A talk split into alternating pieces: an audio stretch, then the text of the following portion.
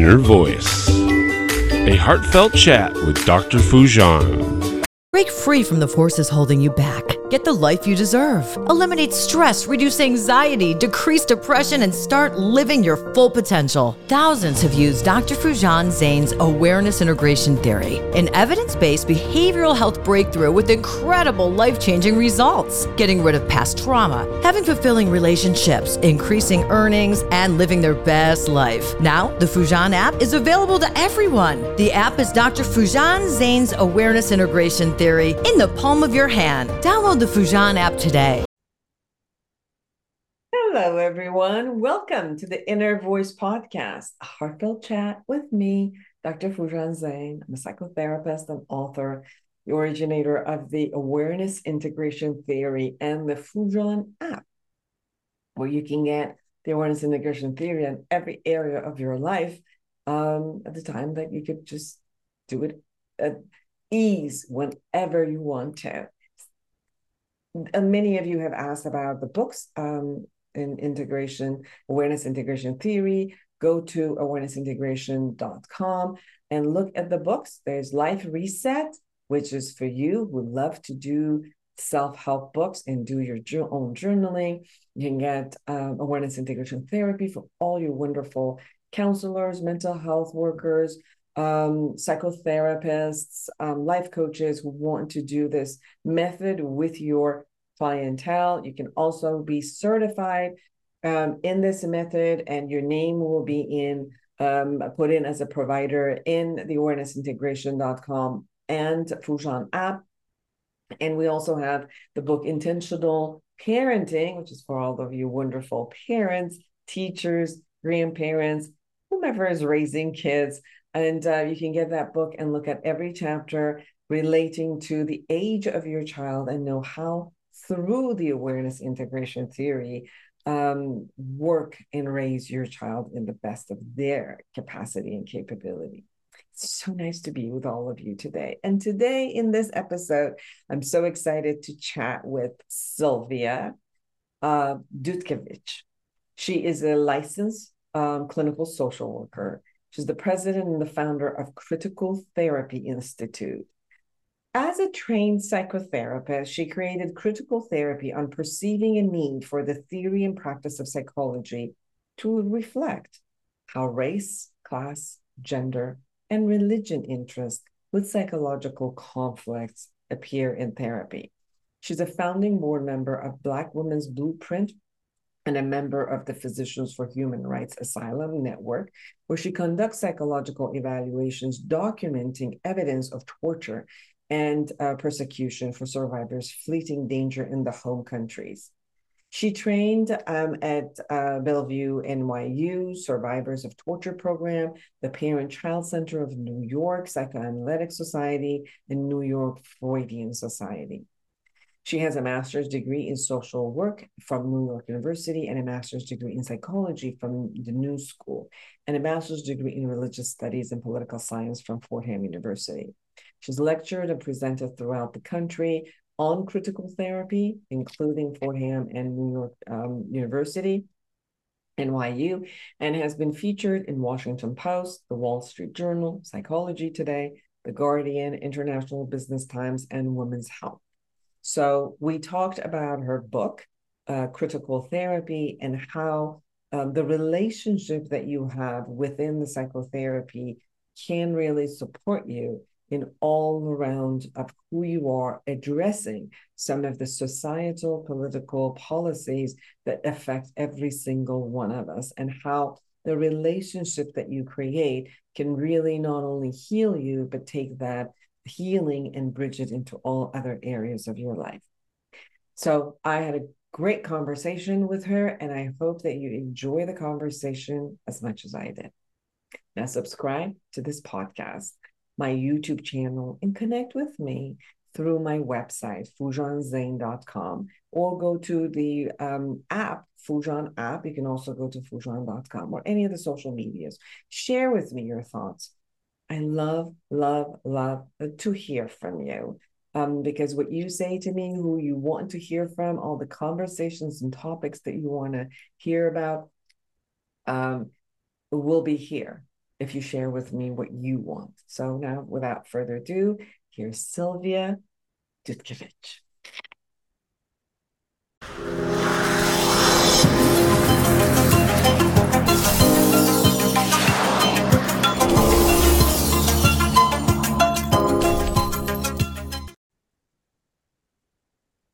Welcome to the show, Silvia. Everyone, Silvia Dutchevici. Um, as I shared with you, she is uh, the founder of Clinical Therapy Institute, which I am so excited to have you on the show. Welcome. Thank you. Thanks for having me. I'm excited to be here. Um, I got your book, Cl- Clinical Therapy, uh, Critical Critical Therapy. Mm-hmm. Um, it was interesting to me where I saw, you know, I've been a therapist for 30 years and I've kind of gone to, you know, behavioral therapies and cognitive therapies, emotional therapies. I created my own um, institute and a therapy model, the awareness integration therapy. But one of the things that I really, really enjoyed as I was um, reading about um, critical therapy had to do with kind of bringing an angle of what we truly live into the world as a human being who relates to the world and the world relates to us. So it's not, you know, sometimes psychotherapy is dealt with, which is like it's only the balloon inside that you, you know, thinking, feeling, and all of that, which it's not accurate. It is a constant relatedness with the world and the way it is. And then you brought these beautiful constructs of how we deal with power, um, not only from a family construct, but also from a society construct. So it was really beautiful to read and see and look at. Um, share with us how come? How come that angle for you? Well, thanks for reading the book. You know, I'm always uh, sort of um, pleased to hear that people have read it, liked it. I always look for constructive criticism as well. I've learned that we grow as long as we ask questions and we don't get too set in our ways. Um, so yeah, it's it's it's a complicated question. I mean, I don't know, you know, how much is it a personal narrative as well as a political one? Because the personal is always political how i've come to critical therapy. Um, i do know that i had trained um, in psychoanalytic theory. That was my home. And i always found that it was missing something. And especially uh, then going to social work school and being interested in social justice and how systemic oppression influences and interact with mental health issues was really fascinating. And yet, we only talk about it on the level of theory. We talk about it either, you know, I almost feel like there's two schools of thought or two really divergent paths. There is the clinical path, which is often about your intrapsychic problems, you know, why your mom hit you and what did that mean for you and how you show up in the world. And there is the systemic social work analysis of how systems can be oppressive or liberatory. And yet, within the psychotherapy hour, those two schools of thought or paths never actually meet. Um, and I think that it is important as a therapist to be aware that there is systemic problems that influence one mental one's mental health. And there's also the importance of analyzing intrapsychic problems. So you have to connect the two. Now i say it's also a personal journey is because you know i um i am an immigrant. I came from romania. I came from my parents came here as we escaped one of the most brutal dictatorships in eastern europe. Um and it's not surprising that at some point I wanted to be a therapist and work with torture survivors. I wanted to work with people who escaped political persecution. And the more I got into that work, the more I realized that post traumatic stress disorder and PTSD actually happens to um, women mostly in their homes. And it's something that we don't talk about. We don't talk about domestic violence. We don't talk about childhood sexual abuse. So I actually shifted my sort of studies and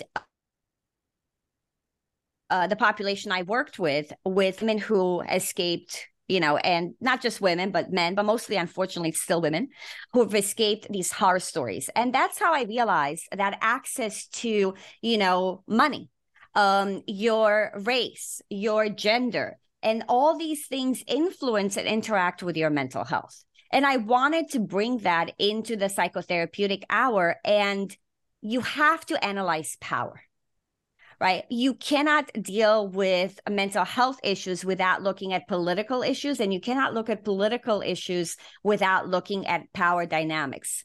Um, and what I mean by power is our ability to change the world and the systems within the world that give us that ability or or curtail that ability.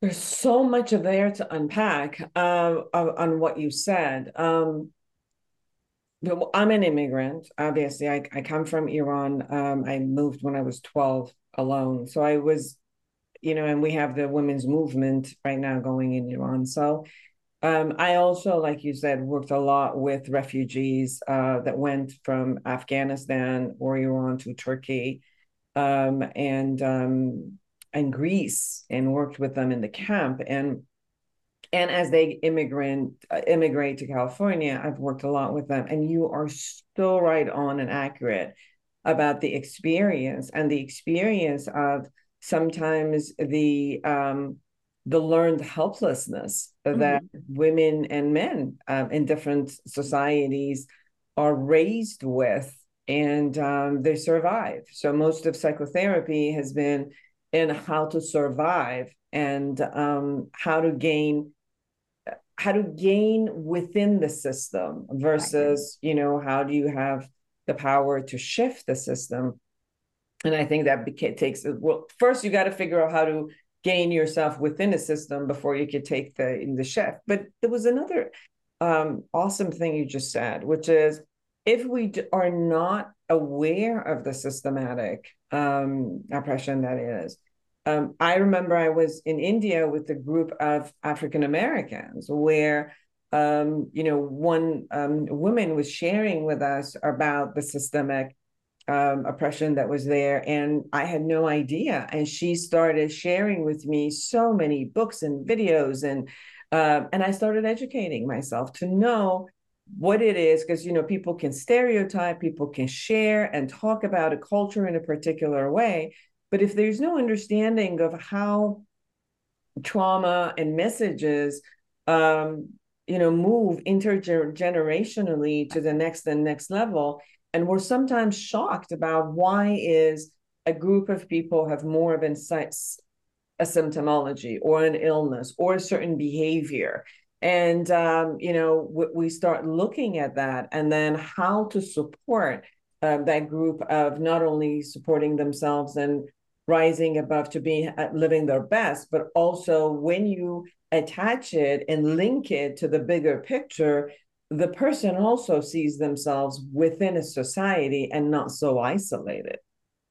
Yes, and and the truth is ideology or values they're they're already present in the clinical hour. There's this myth that we've been taught as therapists to believe that somehow if we don't invite the political or if we don't bring the um, issues that interact with our systemic world somehow they're non-existent but they're already already present the fact that we don't talk about it means as therapists more often than not is that we align ourselves with the status quo and then our patients somehow consciously or unconsciously know not to talk about those things know how not to bring certain parts of their identities into the therapy. And then it's a missed opportunity to analyze things, but ultimately it's a missed opportunity for healing. You can't, for example, you know, be a woman and not talk about sexism or misogyny in therapy because it's always already there. You can be a person of color and not address racism. But what I would go a step further and say is that it is also imperative you know, for a person, for me, for example, right? I'm this white lady. If I have a patient who happens to be white that's sitting across from me, racism is already present anyway. Just because it doesn't impact us the same way and we have certain privileges, it doesn't mean we shouldn't address those privileges because it's important to analyze how those privileges have made us who we are today, how they've contributed either positively or negatively on who we are in the world and how we show up in the world. And you share um, in your book that the therapeutic relationship and the alliance that is there is um, some sort of a representative of all the relationships that gets created. So how do you um, um, how do you bring that relationship that is here within the session with two people and relate that uh, to others? Is it more like you watch what's not working and then relate it and then give skills and then share this with the other areas of life? So yes and and the relationships the relationship is essential i believe to healing uh, because most of our neuroses happened with other people. Most of our wounds happen in connection with others because we're human beings. Um, and it is through a relationship that one gets to heal. What we've done in critical therapy is that the relationship develops over time. It also looks very different over time. In the first stage of critical therapy, and sometimes the stages are not linear, but more often than not, they are so, in the first stage of critical therapy, we start off very sort of psychoanalytically or psychodynamically, where we are the person that reveals a little, very little about ourselves, and our patients sort of see us as an authority figure. Why we do this is because we discover that the transference gets to be activated much quicker this way. I also think it says something about the world we live in. It says something about parenting. It is no wonder that our patients and all of us respond to this type of being in the world because our first authority, quote unquote, figures, which are our parents, more often than not exert power over us, right? We're not very collaborative with kids. That's we still have a long way to go on that. Um, so in the first stage of critical therapy, there is a power over, right? And at that point, you know, the person who comes to therapy sees us or sees me as the therapist who has all the answers and so forth. Now, as and that enables me to look at their relationship dynamics, how they show up in other relationships, because they know very little about me, how they interact you know inter um intrapsychically but also interpersonally right? How do they respond to certain things? And then as the relationship sort of develops and we move on we move to a second stage which is you know think about the feminist movement in the 70s of critical consciousness, of really analyzing our relationship with each other, of analyzing power dynamics within the therapeutic hour, but also outside the therapeutic hour. This is a very important step because you know as as we know especially for people who have been oppressed and marginalized power is something that one usurps some something that one has to claim. No one empowers anyone. That's very paternalistic right? It's sort of like how do i wrestle with power? How do i reckon? How do i get to discuss this and then as we do that work we move towards the last stance of critical therapy which is a more collaborative stance. And it's about, think about Paulo Freire, who was an educator in Latin America, who talked about two people meeting to dialogue about the world. And that's where we learn about how people can share space together. How do we negotiate? Most of us don't we don't have very good example of negotiations in relationship. And it feels like our culture is more and more interested in being right rather than being collaborative and rather than having a consensus. So i feel that if you can do it in therapy, if you could have these difficult conversations, if you could reckon with very important and complicated issues with one person, and if you could trust one person, then you have that blueprint to do it with other people in your life. This was very much the um, the experience I had um, let's say four, three, four years ago when um, Trump was uh, a president and you had every single household getting at each other's throat uh, because of these conversations. Friendships were breaking up, family members were breaking up. Um, and I remember the conversations in the therapy room was uh, intense. Mm-hmm. Would show up and exactly what you said, and knowing how to be with another person's ideology it becomes so important. And then again, obviously, I see a lot of, you know, immigrants and Iranians where because of the new movement, there's again a hype, you know, people get angry at each other and um, start fighting with each other out there. And this concept of having the ability to be with a controversial conversation which it, it also is impacting you so it's not mm-hmm. like you know oh we're just going to talk about theory about another space no it actually is a controversial conversation that is happening here now and among people who are within your community and uh, as i hear you you're saying if if in a safe space that conversation not only is shared but the skills of negotiative listening and communicating is practiced, then that same skill can be bridged into other realms of life. Yes. And I think that starts with a personal relationship from the people that you love, from your children, from your parents, and so forth. And it morphs and moves out towards, you know, your friends, your politicians, and, and so forth. We are we are no longer a society. I don't know if we ever been, but for sure we're not a society that could tolerate discomfort, but also that could tolerate opinions that are different than ours. And what I often say is that it is important to be able to discuss things so we could all learn from each other. I don't think we we know how to do it. I don't think any government, I don't think any side of the aisle knows how what's the right way and we're all happy. So capitalism has failed most of us um, no other system seems to be working that great anyway. So why don't we try to invent something new rather than always go back to old ideas and old way of being in the world that have left so many people behind? You say personal is political. Share why to me and to many people these are so different although every single human being is impacted by the politics and policies that they live in and across the world.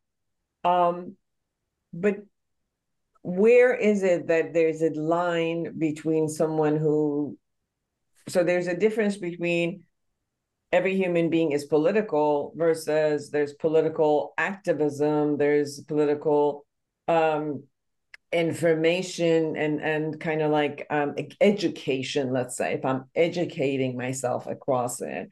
Um, or is it just someone who's living their life and getting impacted by it but not necessarily one have educated themselves about it nor that you know it feels that it has any impact on it? Now in some countries where you actually do get to vote and your vote matters obviously education around it and activism around it and all of that makes a lot more sense in countries that you really have no um, you really have no point or there's no way that you can be directly. Definitely you could do things non-directly but directly you don't have access to that um, then are you only a receiver of it or are you also in any factor an influencer on it yeah, it's an excellent question. I also it brings up something that I struggle with whenever I talk about, you know, when I say we invite the political because I don't know if political is the right word and I still struggle with what is the right word.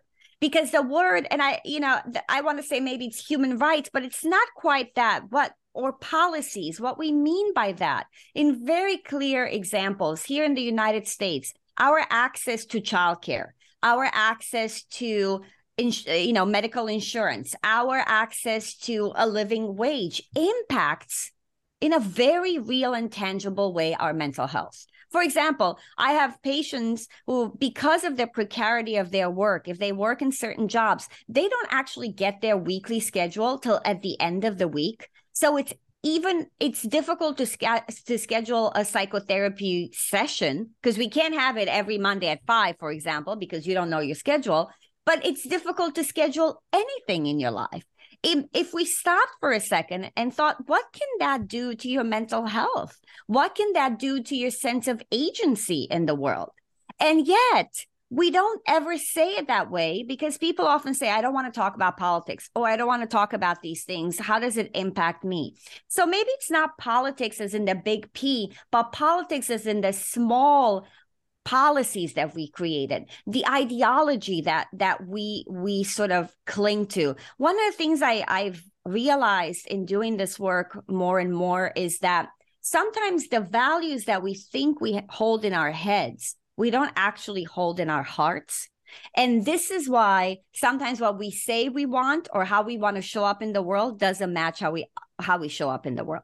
And what I, you know, a simple example of that is, you know, I have I have a patient who, you know, sort of she is a new mom. She wanted to stay home with her child. She said, This, she's a feminist. She's like, This is going to be one of the most important jobs I'll be doing. I want to do this she has a child two months in we sit down we talk about her sense of worthlessness i'm not producing anything because although the ideology in her head intellectually is like no motherhood is really important it's a choice i have this is i'm you know creating the new generation of people and so forth in our hearts we've learned that mm, it's not really valued work. You should be producing something. You should create something. You should be sort of, you know, the the man who, you know, goes out there and makes, you know, millions of dollars.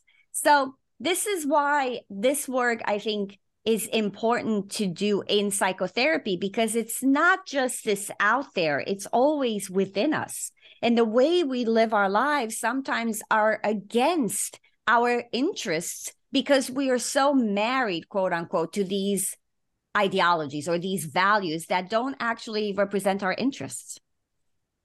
So, what I hear from you when you're using the political term is more how the societal structures that are created, whether due to public policies or uh, you know corporate policies or um, political standing, um, it impacts us in so many different layers. And if we are not necessarily aware of the impact, mm-hmm. then not only that we don't know how to deal with it, sometimes we take it very personal as if there's something wrong with us.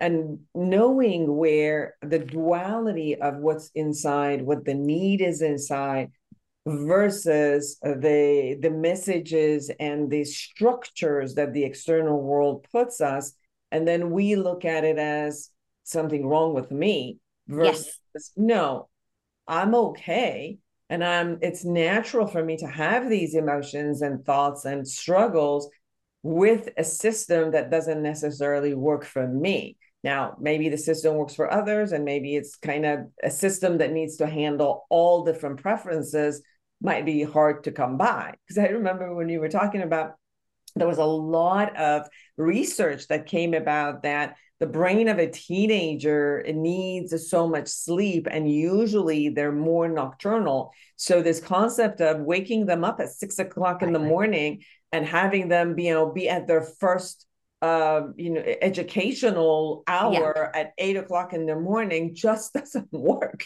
you know and that's why so many teenagers are falling off uh, from going to high school or they're having so many disasters because they're not having enough sleep because they're nocturnal you know from right. on this side they want to stay up until 12 because their brain changes at that time that's just a biological factor however with, with all of this knowledge the concept of changing the school system that also related to a work system where their parents had to put them at a school where they had to go to work and be at work between eight and nine.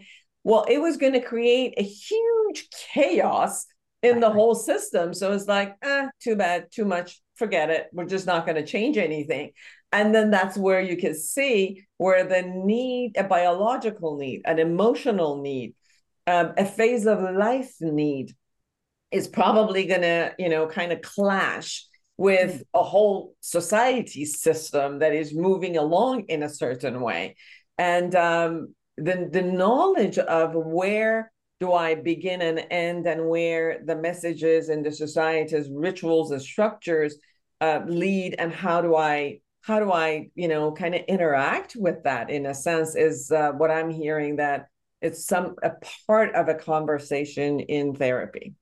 Yeah, I think that's an excellent example of how we know it's never about just research because people say, well, if we had more data, we would do the right thing. No, it's not just about data because it's not up here, it's in here. And we have all made a commitment to capitalism. Unfortunately, that's what it's about. Because, sure, if teenagers had to, to start school at 12, then parents would have to work less or work different hours. And we don't want to rock that system, not because it works, but because, again, it would require for us to think outside the box. But usually, what happens is people just go, Well, what do you want? Socialism? Is that the answer?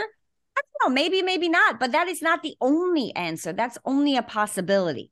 I will also clarify just in simple terms. I think it's both. It's both the intrapsychic and the political. For example, you have a patient who comes in, lost their jobs. I do think good therapy, part of good therapy, is to analyze well, you know, Susie, you seem to be losing a lot of jobs. What is happening? You seem to always get into conflict with people. This reminds me of how you got into conflict with your brother or so forth.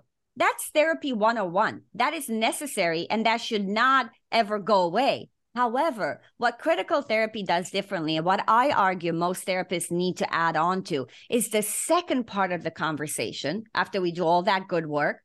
What does it say that we live in a country where the precarity of work is that you are so disposable, that you could get fired at any moment, that you have no job security, that now you struggle with how you're going to pay your bills? Because that also impacts your mental health. It also impacts how you show up at the next job and so forth. So you could see it's not either or, which I think it's a false dichotomy rather than it's always intertwined.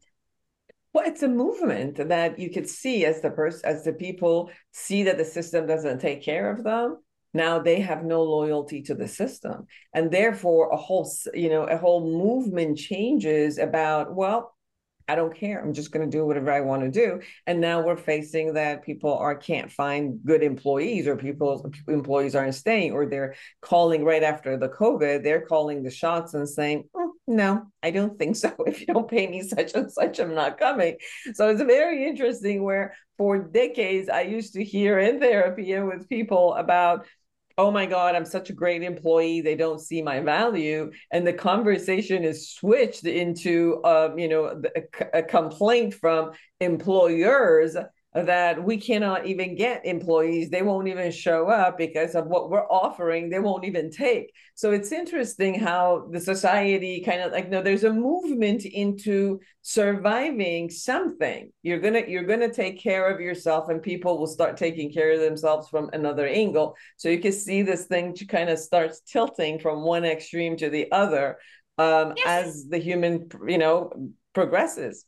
Yes, and I also think that you know, when we talk about work, our work conditions have not improved. I do see why some workers will push back because, you know, there used to be that joke where you used to work for a company and, it, you know, 40 years later, you got your watch and you're retired. That is no longer the status quo. People don't have the security of their job. So I could understand why you might push back. You might say, You want me to do this for this little amount of money with no security, sometimes no, you know, um, ins- medical insurance, no benefits. No, it's it's not worth it.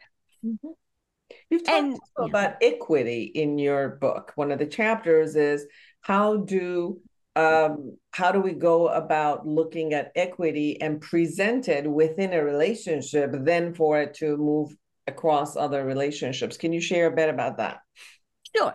So, equity, you know, it's interesting that chapter, which is the chapter we have about our sliding scale, our radical sliding scale, um, is we talk about we wanted to make sure that everyone from all walks of life has access to good quality psychotherapy services, right?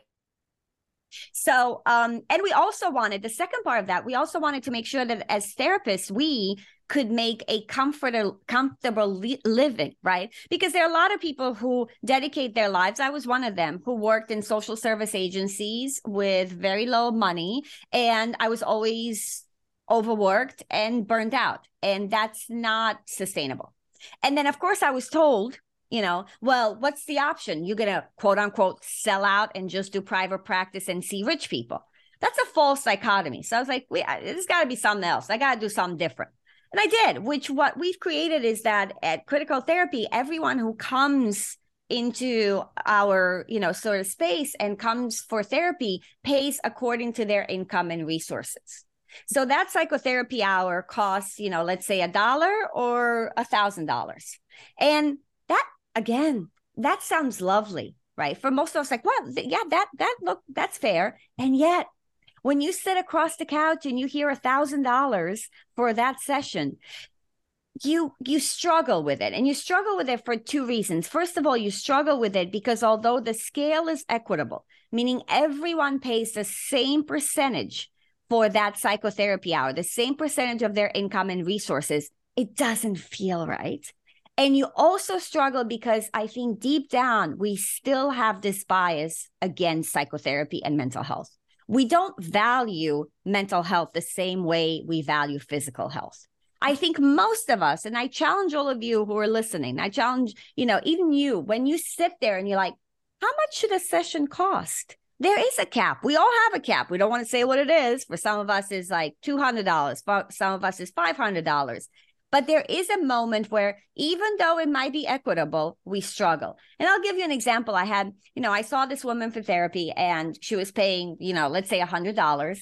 And then she got a promotion at work and made double what she was making. So now, obviously, you're paying $200 for the session. And we sat across each other and she said, You know, Silvia, I know that it's right. I know that it's fair. It just doesn't feel right.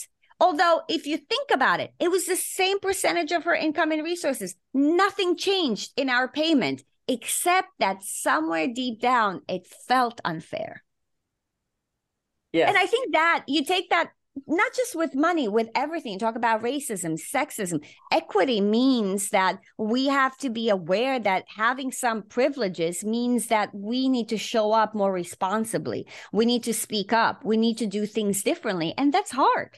I also think that what the uh, um, example you're bringing um, also has to do with the uh, with the cultural structure that is put in. So, for example, if you look at the same conversation when it comes into religious um, giving mm-hmm. percentage, like you know, you need to pay a percent, a ten percent of your earning to your church, for example, synagogue you know, mm. mosque, wherever, from a, a perspective of that, there is no conversation about fairness there because it doesn't have a cap.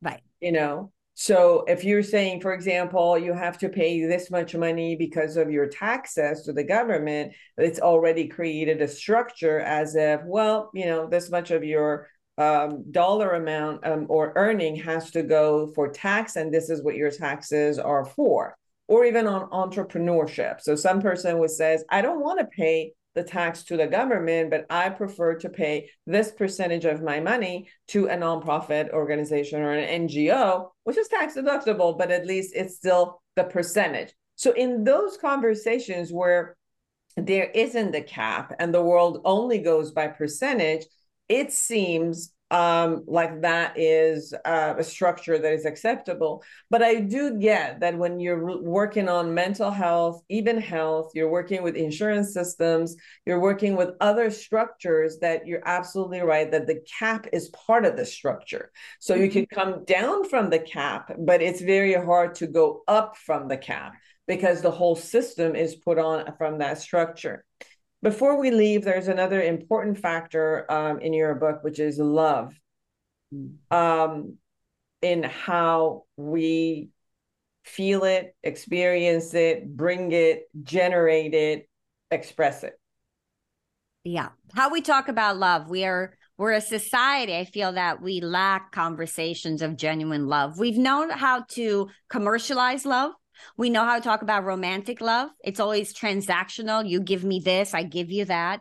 Um, but we don't, we no longer have conversations about love and friendship, love and personal regards. Uh, I say this often. I think one of the deepest things that I've learned as a therapist, I, I think it ultimately taught me how to love, um, is that I've learned how to love a person without being invested in their outcome.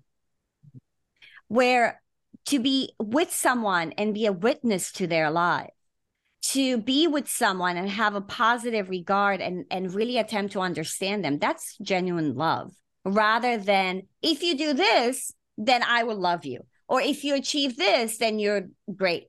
And and i would love to have more conversations about love and to to really sort of you know instead of leaning into hate, right? Because we do that, or competition, or let's lean into collaboration. Let's lean into loving each other, which could be achieved. And yet we don't do that. And I don't think we really, you know, if you think about children, we don't really teach our children how to do that. We teach them how to be competitive.